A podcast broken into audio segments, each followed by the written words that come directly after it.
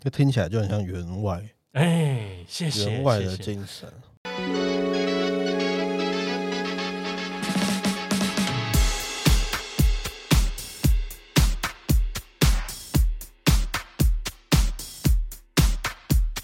台湾文化真正赞，意气风发真厉害，人才辈出有四海，好山好水招你来，人客啊来泡茶哦，我是王威啦，欢迎各位观众朋友收听咱阮员外说书哈。啊，今仔日咧真欢喜吼，邀请到咱的特别来宾齐正。古早人咧讲吼，咱这个文章风水地，真正别的无几个，讲到别啦，喙须拢拍结。今仔日咧原话就讲到李捌，所以今仔日咧咱邀请到咱的文史工作者齐正来为大家讲《茶经》这个故事，来欢迎齐正。嗨，大家好，我是齐正。耶，哦，就是说我们知道了哈，就最近有一部很红的这个。连续剧《茶经》就是说的，好像就是我们台湾的茶叶好像黄金的这个时代了哈。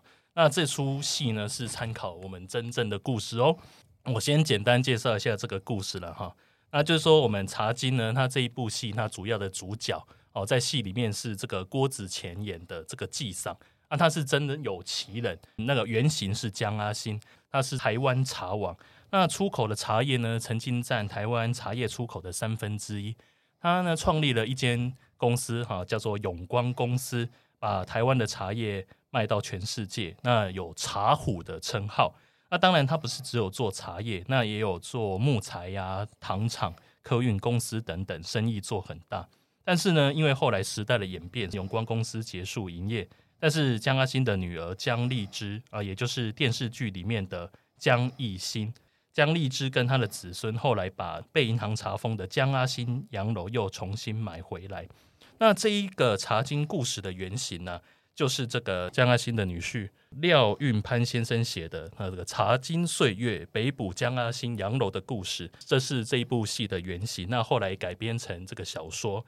那《茶经》这一部连续剧也可以看到说这个廖运潘先生的形象。那请齐正来跟我们介绍一下。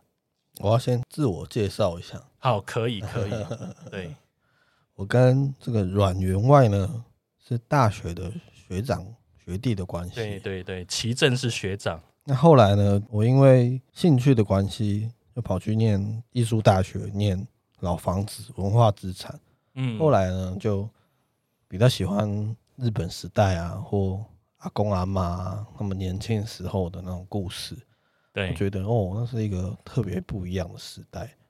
啊，有很多不同的风光啊，然后又有很多老照片啊，可以看出那个时候物质文化啊，或者他们的想法啊，哎，都跟今天有点相似，又有点不相似。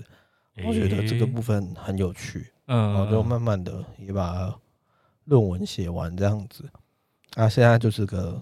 业余的文史工作者，专业啦，专业啦，对啊，专业啦，专业的文史工作者。嗯嗯嗯。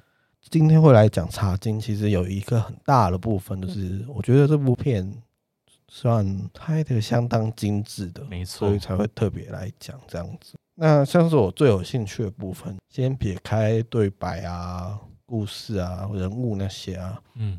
其实我觉得它里面很用心的一个地方是它的场景配置，还原那个嗯时代背景复古这样子。对，因为我是做老房子的嘛，对，兴趣是这个的嘛，对，所以有时候在电视上一看说，哎，我这是一个抗日剧，抗日剧如果有人调出了，比如说不锈不锈不是不锈钢，塑胶汤匙就很奇怪嘛，对不对？啊，有时候会看台湾一些古老古早的戏啊，看一看说背后有电线杆没有去被去掉啊，那个也会很粗很粗细啊。嗯，对，有些戏剧是就算你有做历史考据哦，那可能请来的人不是这么专业，那可能就是打一战的时候手上拿二战的冲锋枪。哇，这个可能一可能一般人看不出来啊，啊，可是懂的人一看就会又出戏。嗯，他说。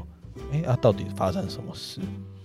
很印象很深，就是他整个江阿新洋楼，他最近六月因为疫情没有开放，但很推荐大家有空的时候就是预约看它外面内部这样子。它建造的年代比较特特殊啦，是一九四六，一九四六比较特殊。我们等下后面可能会再提，就是它不是日本时代，可是它也不是太算中华民国。嗯嗯嗯，因为就是。他那个时候是台湾省行政长官公署，对，就是陈仪的时候，蒋中正还没有来，然后走在路上，大家还是说日语的，没错，或是自己的母语台语、客家话什么的。那你用的钞票，可能有的人还在用日币等等，所以他那个建筑也是，就是他那个工法啊、工匠啊，还是日本时代培养出来的人才去盖的。但江阿星本身因为很有钱，家大业大，没错，所以他用了很多高级的建材。那除此之外呢，他其实是盖在一个很传统的客家合院的旁边，然后两层楼，哦，所以大家远远的就可以看到，有点象征他的财富。对对对，这个我好像在书里面有看到。对对对，他等于是在一个大宗族旁边盖自己的漂亮的。有花园、庭院、喷水池的两层楼的漂亮的那个建筑物。嗯，那看茶经的时候，你会看到说里面有一些配备，比如说女主角使用的钢琴哦，在当时就是不得了的价钱。对，他弹的又是那种我印象很深，是上面写着捷克文还是波兰文的乐谱，就等于他不是拿什么日文的乐谱，他那个女他等于要塑造那个大小姐。主角的气质，就是说哦，我的我的乐谱是欧洲直接进口来的，然后在那边弹弹肖邦，表达那个文化资本。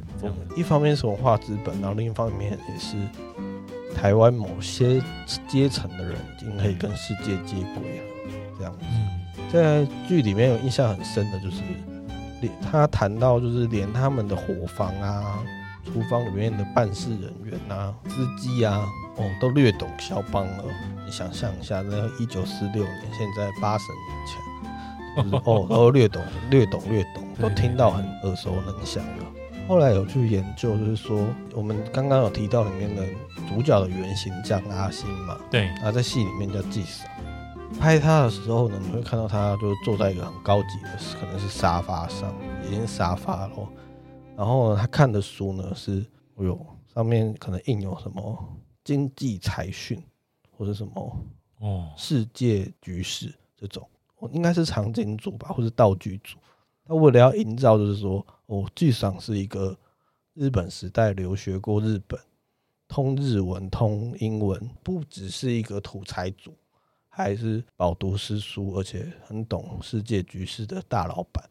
要刻意的做出那个年代那个封面书的风格也很一致，不会说随便找一本旧书去旧书摊随便拿一本旧书，然后就敷衍了事。刚刚说的是那种为了拍戏所以再造出来的对那个感受，但是就江安新洋楼本身的话，它其实还有一些地方是，比如说一进去就是客厅，某些地方是老板专用的啊。我记得还有一个地方就是。就是说，他们家厨房，他们家很大嘛，就是可是戏里面就只有江阿星跟他女儿一心，可他们还是要分桌吃哦。厨房煮什么就分桌吃。他其实某个程度上，它反映的就是传统的那一面，男生女生不混在一起吃。对。可是另一方面，你会看到那个富裕的层面，就是说两个人要一起吃饭，还是要两桌菜给两边吃。还有，我记得戏中间早初期的时候有出那个那个化肥厂，民间的化肥厂，K K 做的那个化肥厂，那个 logo 是那个小女生弄的。对，可是那个你注意看它的杯子，然后上面要这样印股东，然后做山的形状，或是说后来的那个碰烘茶的那个商标，其实很像日本国徽啊。对，那我觉得那些都是有考究哟。有特别去思考说那个年代到底可能会出现什么东西？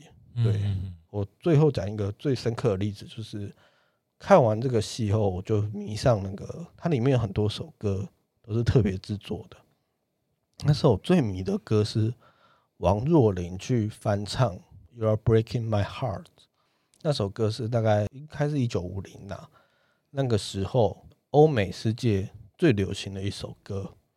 所以节目组就把它拿来用。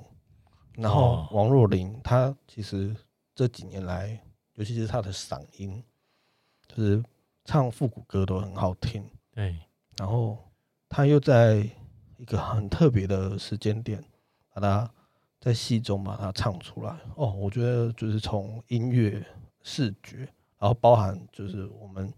然后讨论到了剧情什么的，嗯嗯，就很好的把那个时代剧该有的时代精神表现出来。对对，这是让我觉得印象很深刻，很有兴趣，就是一看再看的部分。嗯嗯，对，就是其正对物件的考究非常的细致然后，非常的这个精细。那就阮员外我本人来讲，我是对里面的一些人的那个性格啊，他的形象。印象比较深刻，那我觉得印象深刻的是那个纪赏啊，就是我们的主角这个江阿新，因为我觉得纪赏他是我心中理想最好的那一种台湾的老板，就是说非常的大气，然后不会吝啬，像他运这个钱有没有一车一车的，然后你也可以说非常嚣张然后。那在那个电视剧里面叫做封神嘛，就是说把那个钱哦这样子。运到家里边来，然后沿途还有人这样子放鞭炮，然后对不管是自己的员工啊、茶农，那给的钱都不会吝啬。那相对于自己本身经历过的一些工作，我觉得台湾的老板啊，哈，就是说通常不会像他这么的慷慨大方。就是你会看到纪赏，他也不会只做一一份事业，他除了茶叶，他可能还有做木材呀、哦，做这个糖厂，那做客运事业等等的。然后我觉得印象最深的一幕就是戏中那个文贵啊，文贵他曾经就是悔婚过一次嘛。然后呢，文贵他要把这一个他本来这个岳父就是这个纪赏帮他定制的西装哦，他那个他本来把它还回去，还给纪赏。对。然后呢，这个时候其实我觉得纪赏就是非常的，你可以说他非常的大气啦，他也不会觉得说哦，你好像丢了我们家的脸，你还敢来。他反而跟他说：“啊，这一套西装本来就是为你量身打造的，哦，本来就是要穿在你身上。那一个男人不管怎么样，你都是要穿得体面，你要有自信。哦，我觉得这一刻就是让我非常的感动，因为对比是这个文贵之后回到家里，好像就是被他自己的亲生爸爸就是赶出门嘛，哈，然后就是把他的衣服丢在地上，还说你丢我们家的脸。”但是我觉得真的是季赏给我一个非常大的一个震撼的，就是说他除了他非常的大气，然后非常宽宏大量，而且他会鼓励人，就是说即使你好像就是对我女儿就是悔婚这样子，但是他还是很欣赏文贵，然后觉得说一个男人不管怎样，你还是要有有面子、有尊严、有自信。嗯，那我觉得这是最难能可贵的地方。这听起来就很像员外。哎，谢谢员外的精神，对对，员外的精神，我的偶像啦，我的偶像啦。嗯，当然，我后来有细看这一本，就是廖先生写的这一本《茶金岁月》，北浦江阿新洋楼的故事。他在写他自己的岳父江阿新的时候，就说，对，他是的确很大气，然后对人就是就不拘小节。但也是因为这样子，例如说他有一些伐木场的工作。哦，就是他疏于管理了，对啊，所以让底下的人有一些，就是说可能偷偷拿他的木材拿去卖啊，导致营运不佳等等的。哦，对对，所以其实说，我觉得管理这一方面还是有很多学问啊。你又要展现大气，但是你在管理上有时候你有一些细节，你也是要顾到这样子。嗯嗯嗯，这个是我对这部戏最我觉得印象深刻，因为我觉得我们台湾的很多戏好像没有对什么叫做。企业家的精神啊，我们可能有很多说，哎，你要努力，要奋斗。但是对于一个企业家、一个老板，你应该是有一个什么样的态度？你的那个形象，我觉得我们台湾还没有这样一个关于领导者，就是关于领导者的形象的讨论是比较少的。嗯，对啊，嗯，那齐正有对哪个人物比较印象深刻吗？我老婆最喜欢文贵了，文贵就是我们刚刚说的文贵。那我先不讨论他啊，怎么说？文贵很好啊，对，文贵太好了，所以不要讨论他。其实里面有有个三角恋呐，文贵、艺兴跟 KK，所以你算 KK 派吗？嗯，我喜欢夏老板啊。啊，夏老板那么漂亮，对对，风情万种，所以这样可能算 K K 吧？对，K K 派，K K 派，对，K K 对我的这个角色我比较有兴趣哦，对，因为他一开始一出场就是在一个很大的植物植物的茶田里这样子，对，然后就说，哎，你可以回去了。然后我就想说，那时候刚看就想说，从哪去哪，到底要去哪这样子。对，然后后来才知道角色设定是他是一九四九年终于可以被送回去的台籍日本兵。可是他回来以后就马上致力于那个美国的怀特公司。对对，那这个背景我比较蛮有兴趣的，因为大概我除了日本时代之后比较有兴趣的就是大概就是一九四九前后。就台海动荡，嗯，然后说真的，其实那个时候蒋介石政权算是被放弃了，就是在韩战，被美国放弃嘛。韩战爆发之前，就是也没有美元，然后也没有军事行动，然后蒋介石说要打回去，可是事实上是在撤退。所以其实我记得那时候是杜鲁门吧，杜鲁美国那边是杜鲁门，就已经要放弃他了。但是后来韩战又爆发，然后美国又资金注入这样子。那我觉得 K K 就是如果有去看那个茶金相关系列，你会知道说 K K 和夏老板，夏老板还有一个原型，但 K K 就是没有原型的角色，他是完全设计设计虚构的人物，完全虚构的，也没有参考任何人的。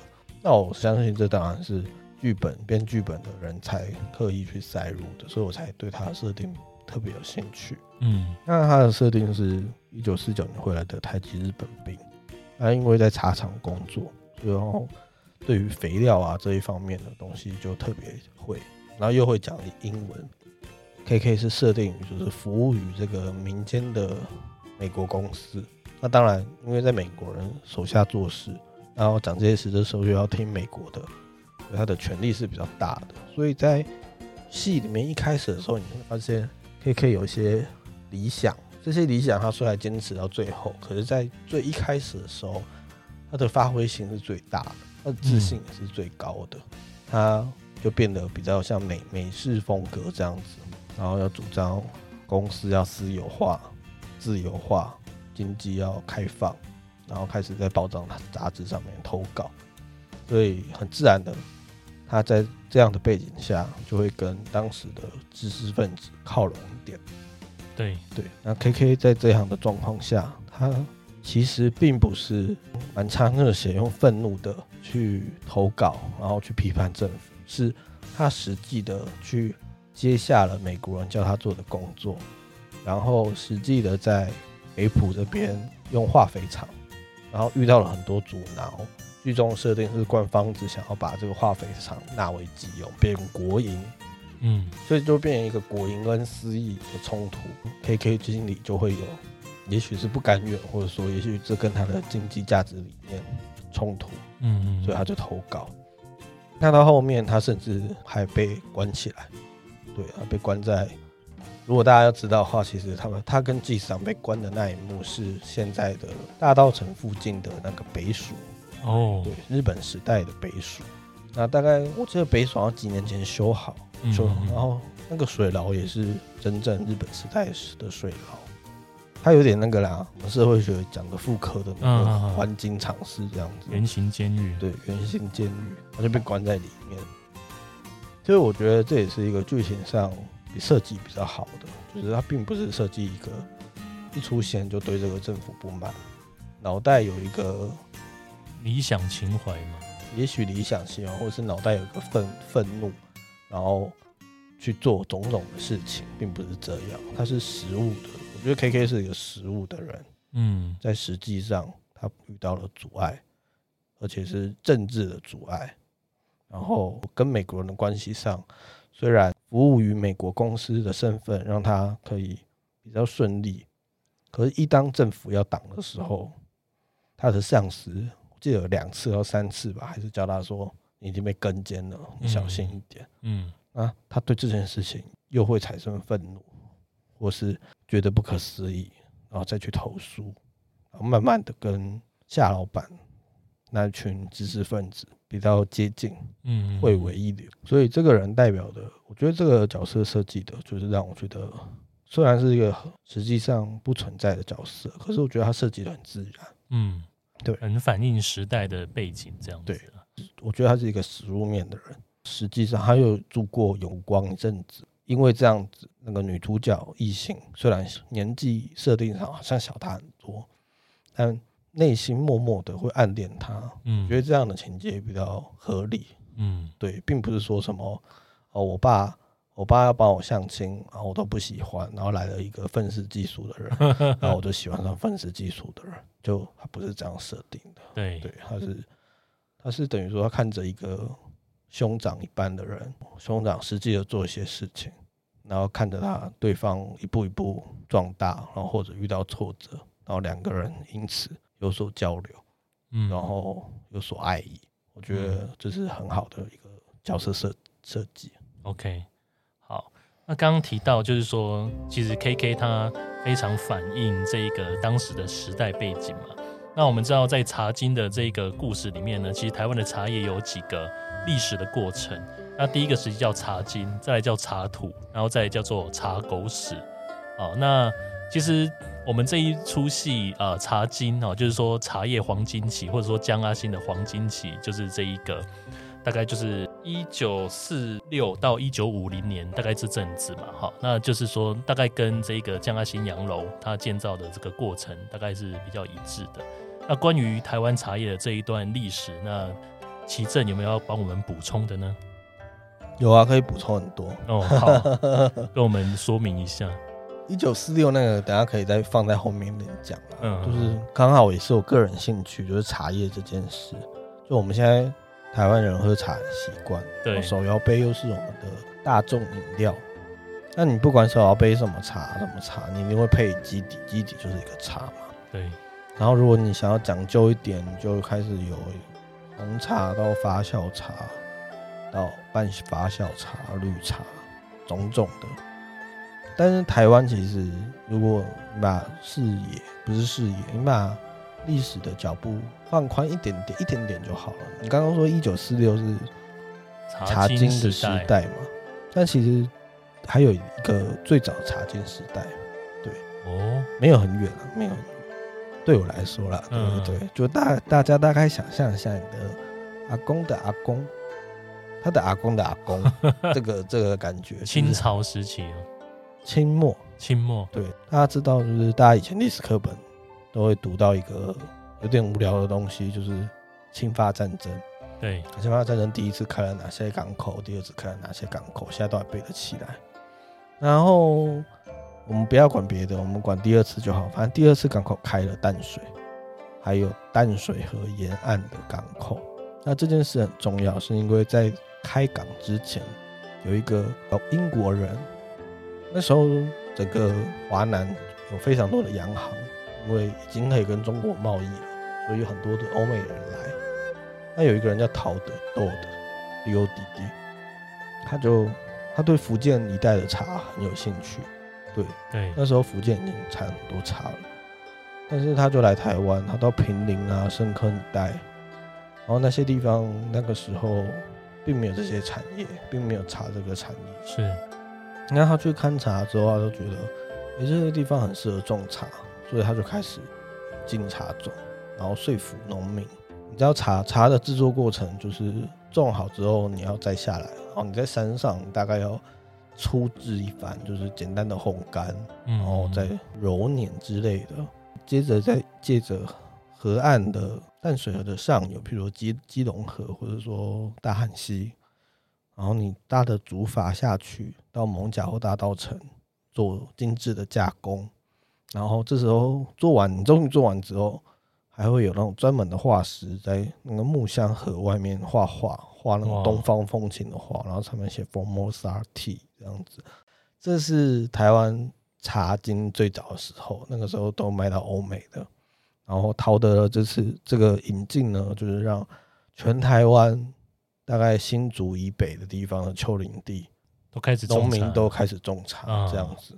那这件事情要到日本统治之后，台湾之后又有了改变，因为日本比较是财团采取集团式的，刚刚讲的那些都是小茶农，那可能被一些中盘商接手后，然后再到洋行，所以中间有一些东西其实是被中盘商控制，或者说它会被洋行控制。像我们现在知道的怡和洋行，到了日本时候，它等于说它要把外商、欧美商赶走，所以他就开始大力的用资金和政策去鼓励三井茶团。三井，三井，日本的三井茶团，现在三井还在，但是以前的三井比现在的三井大很多。然后三井就来台湾，然后设立很大型的工厂，规范性的说，你茶农的茶叶要给谁？那到这个时候，比较转型成为确定说以红茶为主。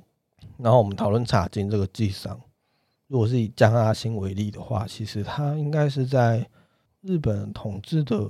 中后段吧，我看的资料是说，好像日本有一个统治经济的这个对概念，然后他就是要把一些日本要把一些茶厂类似统一起来这样子。对，他那时候我记得他就有参与在其中嘛，所以其实剧中有表现这件事情，只是剧中剧场最在意的是红茶。嗯，没错。然后导致于一心他们后面要做绿茶的时候，剧场其实是反对的，而且剧场最宝贵的就是那个阿土斯留下来的那一个。